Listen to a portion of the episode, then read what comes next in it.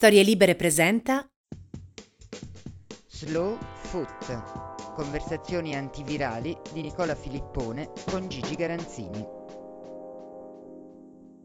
Per convenzione possiamo affermare che la scuola calcistica olandese compie in questi giorni 50 anni, essendo stato il 6 maggio 1970 l'anniversario, il 6 maggio scorso l'anniversario, il cinquantenario della Coppa dei Campioni vinta dal Feyenoord di Ernst Appel a San Siro contro il Celtic, che rappresenta il primo successo internazionale di una squadra dei Paesi Bassi.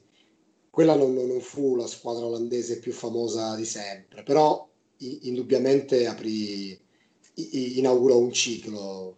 Sei d'accordo Gigi? Beh, certamente sì, inaugurò a sorpresa tra l'altro. Beh, ehm, il, il, quel giorno del 70, quella sera del 70 non ci fu questa percezione, cioè c'era, io ricordo che c'era in Italia indubbiamente molta attenzione perché si giocava questa finale a San Siro per l'appunto, ehm, però già il fatto che fosse il Feyenoord e non l'Ajax che l'anno prima ha perso la finale dal Milan ma già aveva esatto. fatto intravedere qualcosa di nuovo e di diverso, eh, però, insomma, a, a, parte, a parte il, il, fatto che fosse l'Italia a ospitare questa finale, sembrava veramente la, la, cosa in tono minore, no? Cioè, olandesi sì. contro scozzesi, che, che, ci azzecca con la, con la Coppa dei Campioni. e invece, eh, no, invece, invece fu, fu, l'inizio di, di un'epoca proprio. Peraltro, eh, dicevi giustamente della finale, della finale a San Siro, e c'erano quell'anno due squadre italiane in Lizza, una il Milan perché eh, di diritto in quanto vincitrice e detentrice del, della Coppa dei Campioni, che fu, fu, eliminata proprio dal Feyenoord agli ottavi, e l'altra è la Fiorentina di Pesaola, eh, campione d'Italia, che fu eliminata dal Celtic ai quarti. Quindi le due squadre che si incontrarono in finale avevano eliminato le due italiane, peraltro, e, e in semifinale c'erano erano arrivate altre due squadre non, pro, non propriamente blasonate, quali Legia di Varsavia e Leeds, insomma, in effetti sì, era stata una, una finale di Coppa dei Campioni in tono minore. Pensa che io adesso sono andato a rivedermi il taperino di quella partita e fra i giocatori del Feyenoord gli unici che mi dicono qualcosa sono Wim Jansen e Willem Van Hanegem e basta. Esatto. Ma vale, vale, anche per me che ho qualche anno in più e che, e che, e che a differenza di te che non eri nato, eh, quella partita l'ho pure vista, è, anche se soltanto in televisione, ma No, ma davvero non, non, non, c'era suggestione e soprattutto non c'era la percezione. L'unico sospetto poteva essere che una finalista del campionato olandese l'anno prima e un'altra finalista, e tra l'altro vincitrice quell'anno, qualcosa potessero dire. E in effetti dissero come. Eh, per, perché da lì, da lì cominciò la, la, la, grande stagione dell'Ajax e, e del calcio olandese dal, dall'anno successivo. L'Ajax ne vinse tre consecutive e dominò completamente la scena di quegli anni e, ed è stato il calcio olandese di allora, è, è, inutile che ce la raccontiamo, è stato quello che ha, ha, ha veramente rivoluzionato il calcio, cioè c'è un calcio prima e dopo, mi verrebbe da dire prima e dopo Cristo, no? dici prima e dopo Cruyff, nel senso che che questo fenomeno olandese come, come, uomo squadra e il fenomeno del calcio olandese, di, di, di, dei grandi maestri, sia allenatori che giocatori, eh, insomma, ha, ha, segnato veramente una svolta, una svolta epocale. Non, il calcio dopo di, dopo di, loro non è più stato lo stesso di prima. Appunto, come dicevi poi quando, quando si pensa al, al calcio totale ci si riferisce a quell'Ajax di che avrebbe vinto le tre Coppe dei Campioni successive alla nazionale olandese, eh, a Cruyff, a Rinus Michels, eh, però mm, no, eh, quello fu, fu un, un, brand, un marchio, il calcio olandese, calcio totale, però in realtà quel tipo di calcio non era originale e non, e non finì con loro. Cosa, cosa c'era di, eh, cosa avevano mutuato dal passato quelli, quegli olandesi, questi olandesi scapestrati che, che diedero una lezione per diversi anni agli altri? Da, dal, passato no, dal passato avevano ereditato la tecnica. Eh, era una, una, covata straordinaria di, di, di campioni, eh, perché erano, erano, grandi giocatori con i piedi morbidi, anche i difensori. Io penso a Ruth Kroll, che poi, che poi noi in Italia vedremo a Napoli, ed era, era un difensore eh, che, che, che, se lanciava il pallone a 50 metri ti spegneva la sigaretta sulla bocca, eh, non, di, una, di una precisione, una pulizia, un'eleganza, un'intelligenza in, incredibili. Quindi erano grandi giocatori e, e, ci fu appunto la covata, la covata giusta. Poi tutti racchiusi intorno al fenomeno che era Cruyff il quale Cruyff credeva eh, in, nella lezione di Rinus Michels, che è stato indubbiamente un maestro, non che non lo fosse Ernest Appel, quello che aveva vinto la Coppa dei Campioni del 70 per l'appunto, da cui tutto cominciò sul piano dei risultati. Però Appel eh, era, era un, altro, un, altro, genere di, di allenatore, era, eh, era, più pragmatico, andò avanti a vincere per, per un sacco di anni, eh, per, perché poi di Coppa dei Campioni non ha vinto solo quella, la, la, la, la Juventus se ne ricorda ad Atene con l'Hamburgo, mm. ma eh, in, eh, usando anche moduli diversi, avendo, avendo, un, avendo, un'altra filosofia, cioè quella di Kovacs e di, e di, di Michels, Kovacs venne dopo Michels, eh, era, era, la filosofia dello spartito comunque, che poi fu, fu ereditata da Sacchi tanti anni più tardi mentre quella di, di, Apple era più quella del pragmatismo, pur essendo per esempio un maestro di fuorigioco, del fuorigioco. Mm. Eh, calcola che, che, la cosa principale, una delle cose principali di, quella, di, quel grande Ajax e prima del Feyenoord e comunque del calcio olandese di quegli anni era la tattica del fuorigioco che era sconosciuta non in Italia ma nel resto del mondo.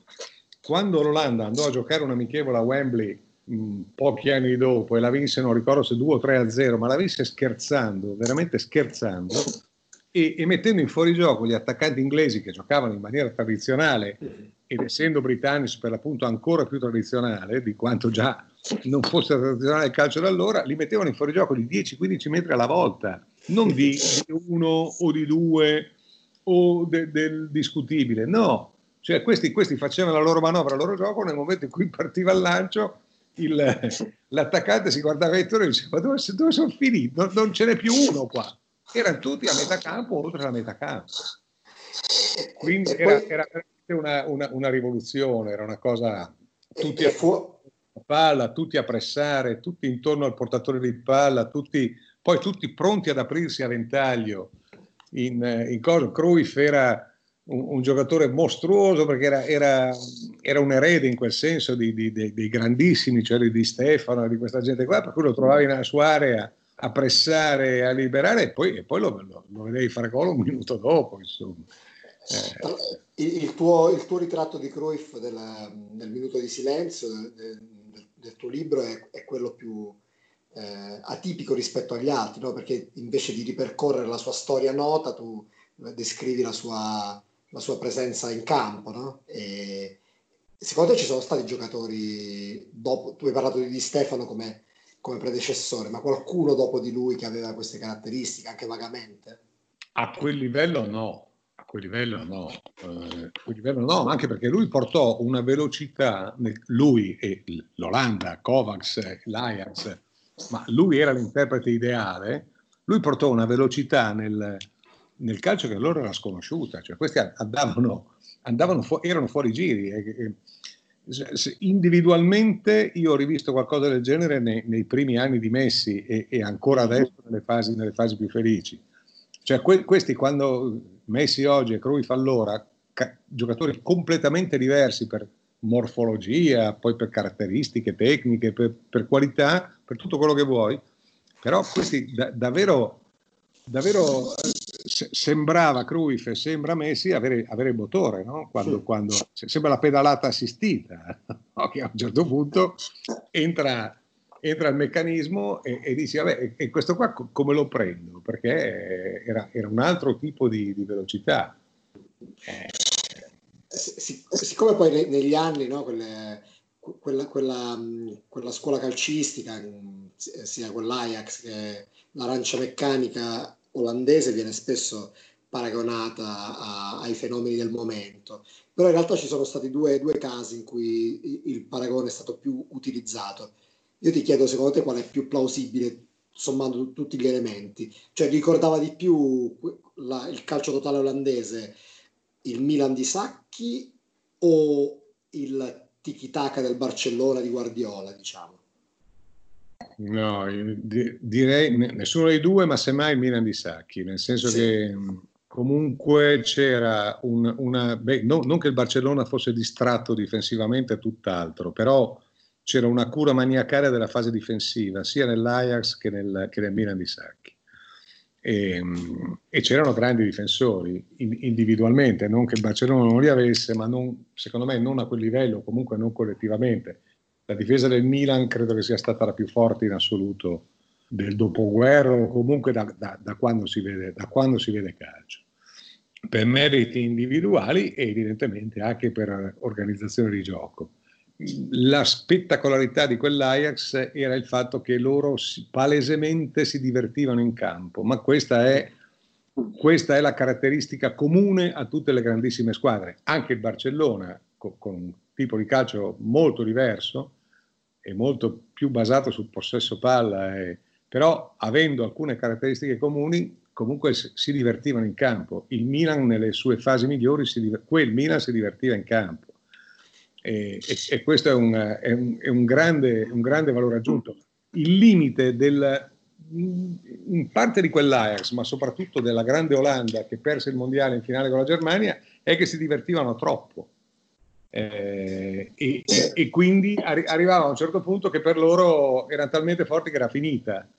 Eh, la finale di Belgrado del 73 contro la, contro la Juventus, loro, Rep segnò dopo 4 o 6 minuti, non ricordo bene. Per loro la partita era finita e infatti andarono avanti da lì fino alla fine a non a difendersi, perché comunque eh, era tutto meno che un catenaccio il loro, anzi era nel, semmai nell'altra metà campo, ma non gliene fregava più niente di fare il secondo gol, allora bastava così.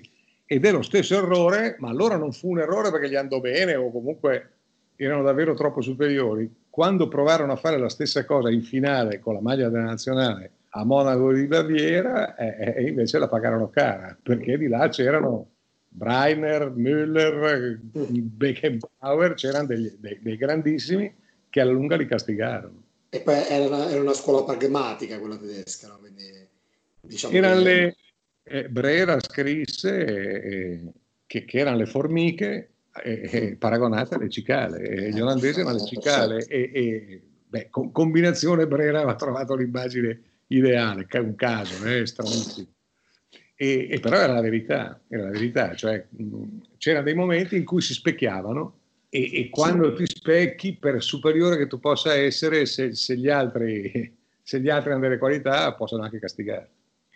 Tu parlavi di, di Ernst Appel, che è un, è un personaggio che, che, che, di cui tu hai scritto, che apprezzi molto, e che ha la particolarità di aver portato tre squadre in finale di Coppa dei Campioni di tre nazioni diverse, tutte e tre non solo le sue nazioni, perché lui era austriaco e ci arrivò col Feyenoord la prima volta, poi col Bruges nel 78 e perse con Liverpool e poi ci arrivò nell'82 con, uh, con 83. l'Hamburgo. 83, scusa. 83 con l'Hamburgo. Sì, sì, infatti, ma questo vuol dire che eh, questo era un maestro di calcio che girava l'Europa portando, portando un suo credo di fondo, ma sapendolo adattare alle caratteristiche de, del, sia della, della, nazione in cui allenava sia dei giocatori che aveva a disposizione. Era più duttile rispetto rispetto a, ai, ai, Kovacs eh, o, o, più ancora ai Mikkels che pure sono stati, cioè, credo che Renos Mikkels in,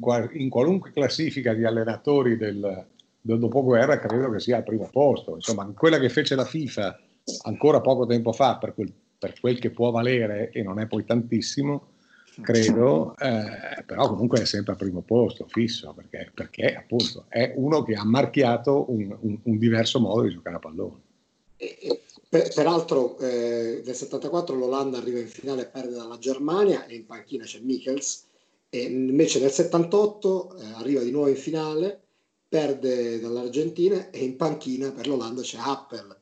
e quindi... Non è che poco, no? E quindi e quindi capisci di che statura, di che statura era questo, questo allenatore, Ernest Appel, fenomenale. Ce n'è un altro che rimase un pochino sotto di loro, ma che era un altro maestro, si chiamava Raymond Goethals, sì. e fu quello che vinse una, Coppa, vinse una Coppa dei Campioni col Marsiglia nei primi 80 e che era sulla panchina del Marsiglia quando ci fu la famosa notte dei lampioni col, col Milan. Eh, era un altro maestro di calcio, un altro maestro di fuorigioco, di tattica. Io un giorno ho avuto anche una parentesi nella mia vita professionale di un paio d'anni a Coverciano, non a tempo pieno, ma insomma mi occupavo un po' di, di pallone lì, eh, no? Cercando di inventare delle cose, cercando di rilanciare nel mio piccolissimo il, il, settore tecnico che allora languiva un po' dopo la grande stagione di Allodi e cercando di appunto organizzare cose nuove. Quando eh, durante la presidenza Moratti eh, buttai lì l'idea della, della, panchina d'oro, che poi è stata, è stata presa, ereditata e che tuttora funziona limitata agli allenatori italiani che votano tra di loro il più bravo della stagione precedente, che è una, una, una cosa assolutamente meritoria per carità, noi allora invece lavorammo sul piano internazionale e la nostra giuria era assai più modesta, diciamo, no? Però mi ricordo che, mi ricordo che andai a, a Marsiglia a convincere Getals alla prima edizione ad accettare e a venire a ritirare questo, questo premio a Coverciano. Non, non, dovetti insistere perché Coverciano comunque aveva un nome, ce l'ha ancora, eh? Io parlo della mia epoca, dei primi 90, aveva un nome eh, veramente celebre, veramente prestigioso. Goethals venne fece una lezione di, di, di, di, teoria prima in aula magna e poi fece una lezione di pressing alto sul campo e c'erano tutti i corsisti di allora eh, che, che, studiavano da allenatore e, e, li ricordo non uno per uno ma insomma ne ricordo tanti e ricordo che quelli più distratti a quelle lezioni e potrei fare nome e cognomi ma non mi sembra il caso quelli, sono quelli che poi di carriera da allenatore ne hanno fatte poche Va che ti butti lì il nome di Boniek, vabbè, facciamone uno, dai, dai. Eh, buttiamone uno, buttiamone uno. Uno che era agli ultimi banchi e faceva il fenomeno, aveva l'aria un po' schifata a sentire questo vecchio con i capelli tinti perché, perché Raymond Goethals, detto la science, e cioè la scienza in francese, aveva, aveva i capelli tinti, aveva un'aria un po' improbabile, ma era un maestro vero. Evidentemente, sai, quando uno ha appena finito la carriera è stato un grandissimo, no, no, non ha quest, tutta questa gran voglia di imparare, non ha tutta questa umiltà, se vogliamo. Ecco. Sai, io stavo, ti confesso che stavo prendendo tempo perché, perché, volevo recuperare un'intervista che hai fatto, ma non ce la sto facendo, eh? quindi ti dico subito che non ce la farò, che hai fatto tu a Get House in quegli anni, che, mm-hmm. che, che avevo letto tempo fa, eh, che ovviamente era molto interessante, che, cioè, che aveva molto senso citare ora, ma volevo stupirti, ma Google non mi ha supportato perché non ci sono arrivato in tempo. Però...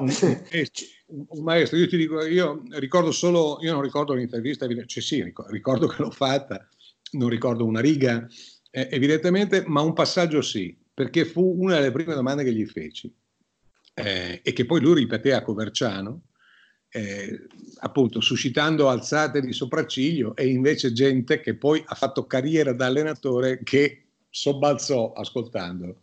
E gli chiesi, ma ma come si organizza un pressing? Eh, ma c'est, c'est, c'est très mi disse lui, è molto semplice. Si prende, se si fa il, se si fa il pressing estremo, che è quello che provo a fare io, voglio fare io e che il Marsiglia sta facendo, il, il pressatore più importante è il centravanti. E quindi se Jean-Pierre Papin, mon, cioè è Papin il mio, il, quello che guida, che guida il pressing, perché come gli altri prendono la palla, il primo che deve andare a attaccare il portatore di palla, che in genere è il, il libero o comunque il centrale avversario, deve essere, deve essere, il nostro centravanti. Tutti lo seguono e accorciano su di lui. E dato che queste elezioni poi si tramandano nel tempo, se tu pensi nei migliori anni di Guardiola, e stiamo parlando di 20, 20, anni, 20 anni dopo almeno, forse di più, i primi che andavano ad attaccare la squadra avversaria e recuperavano palla alta dove fai subito male all'avversario erano gli attaccanti del Barcellona. Allora, Gigi, io su, su, questo argomento potremmo rimanere anche alt- altre tre ore, ma diciamo, il podcast ci, ci suggerisce di avere dei, dei no, anche più, più, contenuti. Anche perché poi in podcast non abbiamo, non abbiamo il supporto alle immagini, perché se, eh. se, noi avessimo le immagini... E comunque, guarda, la, la, finisco con quella lezione di Coverciano che adesso ricordo. Lui andò sul campo, eh, si portò dietro tutti i corsisti di allora, più alcuni uditori che c'erano lì ed erano, ed erano personaggi strafamosi del calcio, adesso te ne cito uno, eh, e poi andammo sul campo e dato che lui parlava soltanto, no, lui parlava fiammingo, parlava un sacco di lingue, ma insomma l'italiano non lo parlava, e, e, e, a me si rivolgeva in francese e io che ero al suo fianco sul campo durante questa lezione traducevo. E mi ricordo che uno di quelli più attenti era un certo Luisito Suarez, non so se rendoli, cioè uno dei più grandi centrocampisti di tutti i tempi, che era comunque, eh, eh, non so se sbalordito, ma in ogni caso molto, ma molto colpito, perché quelli che hanno, quelli che sono stati anche dei fenomeni, ma hanno l'umiltà di scoprire o comunque di acculturarsi o di, o di scoprire cose nuove, e beh, sono quelli, sono i grandi veri, secondo me. Peraltro hai citato Suarez che pochi giorni fa ha compiuto 85 anni. Eh, beh, sai, co- comunque eh, Luisito Suarez eh, credo che meriti un, un posto nel, nell'Accademia dei Grandi sia per quello che è stato in campo, sia per quello che è stato nel dopo carriera, indipendentemente dal fatto che ha provato a fare l'allenatore, lo è stato anche della nazionale spagnola, eh, ha, avuto, ha, avuto, i suoi riscontri anche, anche, in quello, ma forse era stato talmente grande da calciatore che, eh, insomma, che per la giustizia distributiva da allenatore non ha avuto, non ha avuto altrettanto, ma è, è, sempre stato un signore, di, ma proprio un signore con la S maiuscola e, e, e quindi questi, questi, personaggi vanno, eh, vanno, vanno, celebrati anche per questa, per questa componente. Assolutamente sì. E, e, approfitto di questo passaggio di Suarez, visto che tu mi, mi ricordavi anche del Suarez allenatore, che, che fu il commissario tecnico della, della, Spagna nel 90, per arrivare appunto al 90, eh, che, che, fu l'anno in cui prima del mondiale tre squadre italiane vinsero le, le coppe europee, perché il Milan vinse la Coppa dei Campioni battendo in finale il Benfica, la Sampdoria vinse la Coppa delle Coppe battendo l'Anderlecht e, e, le, e, la Juve vinse la Coppa UEFA battendo la Fiorentina. Quindi quattro italiane su sei in finale e tre eh, vincitrici. Insomma, c'erano a, a, a raccontarlo oggi non, non, sembra reale, no?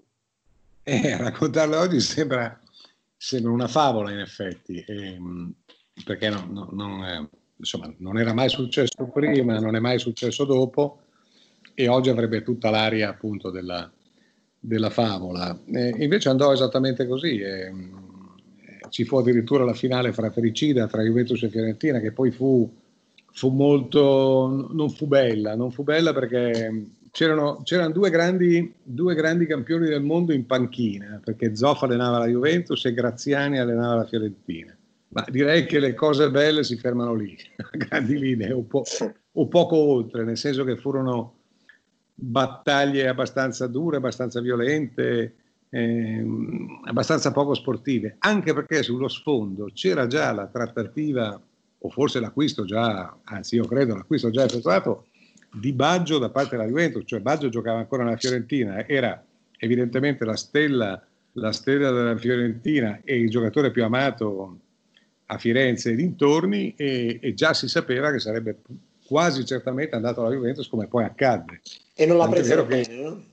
No, benissimo non l'ha presero, cioè ci furono i, i tumulti dei ciompi, ma, ma, ma, per davvero allora a Firenze. E tant'è vero che da lì a poco, quando l'Italia si radunò a, a Coverciano per, per preparare la, la, la, la fase finale del mondiale, italiano è successo di tutto, ma, ma, veramente di tutto, anche sul piano della violenza fisica. Però. Tra l'altro eh, Zoff, eh, che portò la, eh, la, Juventus a vincere la Coppa UEFA, poi a lui fu dato il ben servito no? a beneficio di Maifredi, che era l'allenatore sì. emergente dell'epoca, però insomma gli riuscì di vincere quell'anno sia la Coppa UEFA che la Coppa Italia con una squadra di gregari, perché c'era Schillaci che ah. non era ancora quello delle notti magiche, poi c'erano i Galia, i Marocchi, i De Agostini. Eh, no? Infatti la, la, Juve successiva spese, spese non, non so quanto, cioè, vabbè, oggi forse farebbero ridere quelle cifre, ma allora mica tanto. E, e, e questa svolta non portò particolarmente bene perché la Juve di Maifredi eh, fallì comple- abbastanza completamente, insomma, nonostante una, una, campagna acquisti faraonica incentrata su Baggio, ma mica solo su Baggio, perché arrivarono, arrivarono grandi, veramente grandi giocatori. E il vecchio Dino, hai capito, invece con i suoi artigiani, eh, l'anno prima si era portato a casa a Coppa UEFA e Coppa Italia, insomma. Questo, questo sarebbe, sarebbe un, un, divagare, perché tra l'altro eh, la stessa cosa che ha fatto con la nazionale, no? perché poi con, eh, partendo basso però arrivò comunque in finale agli europei a momenti li, vinceva. Però eh, ah. un altro riferimento non, non eh, così casuale che eh, il 15 maggio dell'83 Zoff gioca la sua ultima partita in Serie A, quindi insomma in questi giorni, oggi è il suo anniversario di, no, dell'ultima volta in Serie A, per cui lo ricordiamo non, casualmente ma volentieri all'età di, all'età di, alla fresca età di 41 anni, di 41 anni suonati, beh, ma stiamo parlando di un fenomeno, come, come fenomeno oggi è Buffon, indubbiamente. Sono, sì, sì, sono ricordi splendidi. Sono i ricordi del mese di maggio, perché poi quando, quando so, questa fantastica ah, sì. canzone napoletana, che per me è la più bella di tutti i tempi, che si chiama Era de Maggio, beh, Era de Maggio per noi del, del pallone è, è il mese più affascinante, perché se, se, ci mettiamo a citare tutti gli anniversari di questo mese, di tutte le coppe vinte, anche di qualcuna persa, ma di finali storiche comunque, e, e, e che ancora oggi ti danno, ti danno grandi emozioni, è, è maggio, il mese, il mese, degli europei. Tu hai citato già un bel po' di ricorrenze, non so, il 22 maggio, per esempio, prossimo 21 c'è eh, il decimo anniversario, quindi a cifra tonda, dell'ultima Coppa dei Campioni italiana, che è l'Inter dell'Inter di Moratti e, e di Mourinho a Madrid, quindi e, e, possiamo andare avanti, cioè ogni giorno, praticamente ogni giorno di maggio è l'anniversario di una finale. Quest'anno siamo in, una, in un anno tondo, maledetto purtroppo, eh, e, e, sappiamo perché, mh, mm, ma anche anniversari proprio di, di, di, di, anni con lo zero finale non mancano nella storia del calcio, anzi sono tantissimi. Sì, infatti è facilissimo fare le ricorrenze. Io, avendo collaborato con te eh, ad Tempo di Sport a Radio 24 e curando questa rubrica che si chiamava Sembra Ieri, eh, qui dovevo trovare l'evento del giorno, quando arrivava maggio insomma, dovevo scartare le cose. Non, che, facevi, non facevi fatica, no, sicuro. Mi, dispi- mi, dispiaceva non poter mettere noi nel congelatore qualcosa da, da, riciclare per i mesi più poveri, perché... Eh, certo Qui ci sono mesi in cui, cioè, maggio è un mese di, per il calcio, per lo sport pieno, pieno uh. di cose, indubbiamente. Tor- tornando al 90, la Sampdoria vince la Coppa delle Coppe, il Milan di Sacchi vince la Coppa dei Campioni battendo il Benfica, insomma c'erano molte, c'era molta attesa per, per, li, per la nazionale, no? perché una, una, una, nazione che esprime tutte le squadre che vincono le Coppe Europee si certo. candida a vincere, invece poi questa attesa andò diciamo delusa. ma sì, ma cioè, le, chiavi di lettura sono tante. Una è che indubbiamente quelle tre vittorie su tre nelle Coppe Europee caricarono di una responsabilità ulteriore una squadra che già ce l'aveva di suo, e cioè quella di vincere il mondiale in casa. E, e, e, non gli fece bene, indubbiamente, ma non gli fece bene fino a un certo punto, perché poi, perché poi l'Italia quel mondiale lo giocò forse leggermente sottotono rispetto alle attese, ma giocò un signor mondiale comunque, tant'è vero, tant'è vero che lo perse ai, ai rigori contro l'Argentina-Napoli in semifinale, quindi non è che stiamo parlando, e poi comunque nella finalina del terzo posto battere l'Inghilterra, quindi non, non possiamo certamente dire che fu un fallimento quel mondiale con l'Italia. Certo, se parti con eh, quasi l'obbligo di doverlo vincere perché sei in casa tua, e perché quell'anno hai appena vinto tre coppe su tre, eh, beh, alla fine fu, fu, una delusione, probabilmente è inevitabile che lo sia. Eh, bah, insomma, una delusione poi molto relativa, perché insomma, ci ricordiamo tutti, no? l'Italia giocò la difesa, l'Italia giocò un calcio brillante.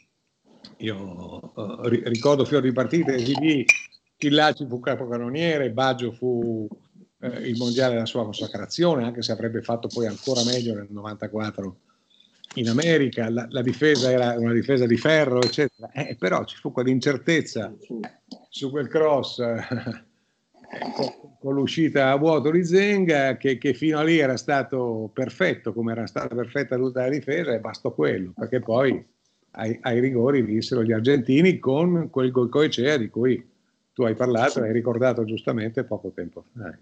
Secondo te, Gigi, quell'Italia del 90, fra quelle che non hanno vinto il mondiale, è quella che l'avrebbe meritato di più, mm, anche rispetto, non so, alla, all'Italia 78 o all'Italia del 78 di Berzotto, a, all'Italia del 94 di Sacchi?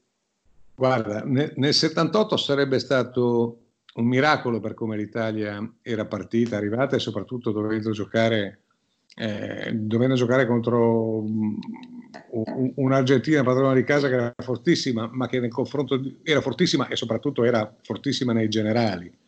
E quindi, e quindi era una, una, lotta impari, ma nello scontro diretto vinse comunque la, la partita con gli argentini, che erano mh, dire, dire pilotati è poco.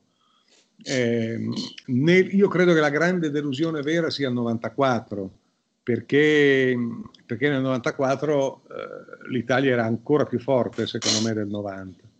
Perché, perché sì, perché ricordo, ricordo, quella squadra che invece partì male, partì male. Io credo che nel, nel 90, non so se Vicini fece il massimo o non lo fece, ma a occhio e croce mi sembra di ricordare di sì nel 94 la gestione di Sacchi, quel, dato che vissi 30 giorni con loro eh, a, New York, io e loro appena appena fuori nel New Jersey, insomma ci, ci andavo quasi tutti i giorni e ci andavo con mio amico Mura tra l'altro, si misurava, si, si, si capiva che c'era una, una, tensione eccessiva, c'era un sovraccarico di lavoro, c'era il la cura più maniacale del solito di Sacchi nel perfezionismo, nell'allenamento ad ogni costo, eccetera. Io ricordo questo, guarda, ne, ne, ne parliamo un'altra volta perché se, se, se, mi torna in mente il fatto che in, in quell'anno eh, a, a, New York c'era anche Berzot, eh, Berzot e io scrivevamo a, a quattro mani dei commenti tut, quasi tutti i giorni su quel mondiale. Io mi ricordo qualche osservazione di Berzot, qualche suo occhiato con Gigi Riva che allora è il capo delegazione, quando, quando Sacchi l'allenamento non lo finiva mai a 40 gradi, beh ricordo, penso che potrebbe valer la pena, ma non, non, non per spettacolare, ma così, per trovare una chiave di lettura no, ma, magari un po' alternativa. Ecco. Guarda, ci, to- ci torniamo molto volentieri. Prima di chiudere eh, visto che appunto maggio è il mese delle ricorrenze, ce ne sono tante. Io ne ho trovata una laterale per, per chiudere che ti volevo far commentare perché secondo me è molto, è molto particolare. Devo tenermi duro perché quando tu cominci a... devo aggrapparmi al tavolo perché quando tu cominci con le date molto particolari è bene che mi prepari. Dica, caro Filippone. Allora, 14 maggio del 1932 parte il mm. Giro d'Italia da Milano, ventesima edizione, e in asti di partenza si presenta anche Giovanni Gerbi, un astigiano detto Diavolo Rosso, che è stato un, un corridore che aveva mh, già corso, il suo primo Giro d'Italia risaleva a, a 23 anni prima e quell'anno lì però, un piccolo dettaglio, aveva 47 anni ed, esatto. è, ed è, una, è, una, storia incredibile, no? Adesso ci vorrebbe, ci vorrebbe una base di, di, di Paolo Conte, di, oh, di Diavolo eh, eh. di Paolo Conte. Ci vorrebbe sì una, una, una, base di Paolo Conte anche, perché, per, anche per ragioni geografiche, perché parliamo di due, forse di due artigiani più illustri, no per carità non voglio mancare di rispetto a Vittorio Alfieri, ci mancherebbe altro, però diciamo in tempi più, no, non dico modernissimi, moderni per quanto riguarda Paolo Conte e comunque più vicini a noi per quello che riguarda Giovanni Gerbi, ci può stare. Eh, ci vorrebbe quella base musicale lì e ci, vorrebbe, ci vorrebbero delle suggestioni che io insomma, sinceramente non possiedo perché il ciclismo mi ha, mi ha intrigato fin, finché ero bambino, finché ero piccolo, finché mio padre Bartagliano di Ferro diciamo che quasi mi costringeva a, a crescere nel mito del grande Torino da una parte e, e di Gino Bartali dall'altra, eh, però non è, poi crescendo non è, non è mai stata una grande passione, anche se ancora oggi eh, pur, con, eh, pur con, eh, insomma, con, con, le distanze che si devono rispetto a, a, uno sport in cui l'ordine d'arrivo vero purtroppo lo devi vedere qualche mese dopo, no?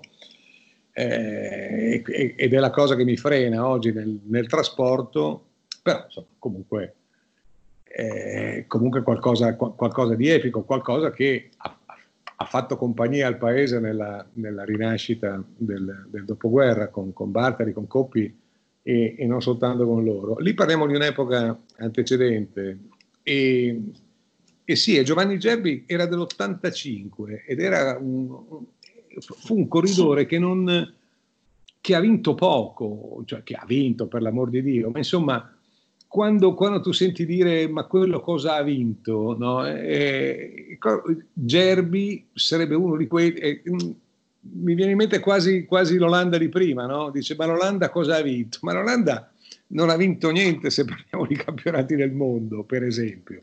Ma l'Olanda è una cosa che resterà nella storia del calcio per sempre, perché comunque è quella che ha incantato un'epoca. L'ha segnata e ha incantato gli appassionati in quell'epoca, un'epoca non, non brevissima tra l'altro. Gerbi era uno dei ciclisti del, dei tempi eroici e, e, tu hai parlato del 32, nel 32 lui hai, hai ricordato esattamente, aveva 47 anni e, e, si era ritirato da tempo, ma gli era tornata la, la, la passione della bici e, e, quindi a lui poi di vincere o non vincere gli fregava poco. Uh, era, era, comunque la sua vita, era la sua passione, ci ha riprovato anche a quell'età. E, e non certamente come accade nel, nell'Evo moderno per denaro, no? perché ti puoi immaginare quali potevano essere i denari di, di allora a fare uno sport di fatica senza, senza la TV. Eh, però ecco, però è, un, è, un, è, comunque un ricordo che hai, fatto, che hai fatto bene a, a tirar fuori.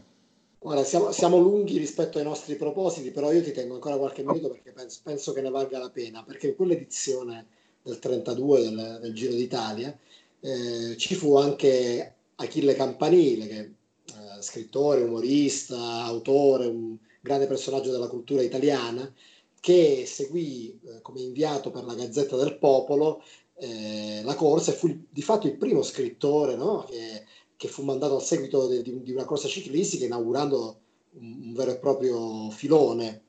Quello che lui scrive è veramente sbalordiglio. Facciamo così, ti leggo, ti leggo qualche riga di, di, di, una, di, una, sua corrispondenza da Asti, della tappa che finiva ad Asti, in cui eh, la gente aspettava l'arrivo di Gerbi, no? E lui dice: La città è letteralmente tappezzata di manifesti inneggianti al diavolo rosso e al suo gregario Giuntelli. Tutta la città aspetta Gerbi per acclamarlo. Le strade, la piazza, le finestre, i balconi, i tetti sono gremiti di popolo in attesa. E poi dice lunghe tavole sono apparecchiate a tutti i corridori, ai commissari, ai giornalisti viene offerta da giovani che indossano la maglia scarlatta di Gerbi una coppa di asti spumante in onore del diavolo rosso. La cittadinanza mi offre un mazzo di rose e la signora Gerbi mi viene a stringere la mano. E alla fine, dopo una lunga attesa, eh, ed ecco in fondo alla strada, sotto il solleone, spuntare di lontano un ciclista che arrivò molto più tardi degli altri, che viene avanti pedalando, pedalando pian pianino. È lui, è quello stesso del ritratto di, di 30 anni fa, vecchio ormai con le rughe, ma un gran cuore lo sorregge nell'ultima grande corsa della sua vita.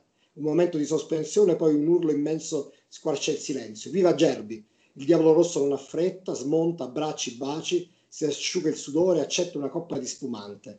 Benedetto il cielo, è così che si fanno le corse. No, io ho, ho due o tre osservazioni da fare. La prima è che tu, io ti chiamo il rabdomante, ma insomma, trovare, scoprire che quell'anno debutta, eh, e chissà se ci furono dei seguiti, ma debutta un, un nome come una firma come Achille Campanile a seguito del Giro d'Italia, io sinceramente ho, no, non, insomma, non solo non me lo immaginavo, ma ci volevi tu per trovarlo. Primo. Secondo, eh, Campanile, per, um, per, come lo ricordo io, per, per come ricordo letture giovanili, era, era, un illustre studioso e umorista del costume, direi, no? Ah, o comunque, co- così me lo ricordo io. Eh, scoprirlo in questa, in questa, versione così, se posso dire, retorica, che, che è il massimo della documentazione, se tu vuoi, e anche del coinvolgimento emotivo, perché, perché ti, ti, fa sbalzare la pressione questo, questo racconto suo. Però mi, ti immagineresti una firma diversa in fondo, non, non Achille Campanile, ti immagini Bruno Roghi, ti immagini uno dei grandi cantori di allora, che visti anche i tempi, diciamo che sulla retorica non ci andavano leggeri, no? E invece ce n'è anche in questa, in questa prosa, in questo racconto splendido, ma che non diresti mai, secondo me, di Achille Campanile. Certo, peraltro, certo. peraltro lui si, si, era, si era no, inventato un, un, pretesto letterario, c'è cioè un personaggio che si chiamava Battista, che era una, un gregario, e se, se, non, se, se, ricordo bene perché l'ho, l'ho, letta tempo fa questa storia, che, che, che, seguiva la, la tappa, quindi c'era dietro no, un, un, artificio letterario, però insomma è, è, una, è una, cosa geniale, cioè, oggi cioè, è da anni che sui giornali non si, non si leggono delle, delle, cronache di questo tipo. Ma no, su questo, su questo non, non, c'è dubbio, ci mancherebbe altro. Dico soltanto che soltanto 15 anni dopo, eh, tu parlato del 32, 15 anni dopo le corrispondenze del Giro d'Italia di Orio Vergani, di Indro Montanelli, di Alfonso Gatto avevano un, un'altra cioè, era finito il fascismo probabilmente, no? quindi era finita la, la, il gusto della retorica ad ogni costo. Ora, la retorica, un, una, una, componente di retorica nel, nel, nel, ciclismo non può non esserci, almeno fino a quando il ciclismo è stato dal volto umano. No? Adesso diciamo che da, da un volto umano, per carità, su piano della fatica certamente sì, su altri magari si può, si può discutere era già cambiato il gusto evidentemente, ma era già cambiato anche il taglio di queste grandissime firme a seguito del giro. Quello del, del 32 di Achille Campanile mi sorprende di più, perché mentre, mentre quello che ho letto di Montanelli, di Gatto, di Vergani e non solo, dal Giro d'Italia del, dopo, del, del secondo dopoguerra, somigliava a loro. Questa somiglia meno a Campanile di quello che mi sarei immaginato, pur cavando il cappello, sia ben chiaro. Certo, chiaro, era, era indubbiamente anche una, una, scelta stilistica, quella evidentemente di adottare un punto di vista che forse non era del tutto il suo tipico degli umoristi, di, no, di, eh. di, di svicolare dalla, dal proprio essere. Però è vero, quello, quello, che ha fatto dopo, comunque quello per cui è conosciuto, era, era diverso, sicuramente. Era diverso, era di, di tutt'altro segno, no? quindi non, non, non ti aspetteresti una cosa. Vuol dire che però, vuol dire anche un'altra cosa, vuol dire che la suggestione del ciclismo a quell'epoca era talmente forte che, che, andava al di là degli stili di scrittura. Gigi, io eh, non, non, ti ringrazio perché abbiamo detto ecco che abbiamo, avremmo bandito i ringraziamenti. Ti, do, Beh, eh, ti, ti, ti, invito, ti faccio una convocazione a breve mm-hmm. e, e, poi niente, abbiamo uh, un po' sforato rispetto ai tempi che ci eravamo preposti, però secondo me ecco, vale, valeva la pena perché c'erano delle belle storie da raccontare. Questo, questo, è sempre il conduttore alias conducente che lo decide. Io, io sono, sono, sono, a disposizione, come, come, dite voi, dalle vostre parti, che amo, come sai. Perfetto, Gigi. Allora ci, ci sentiamo fra qualche giorno. Molto bene.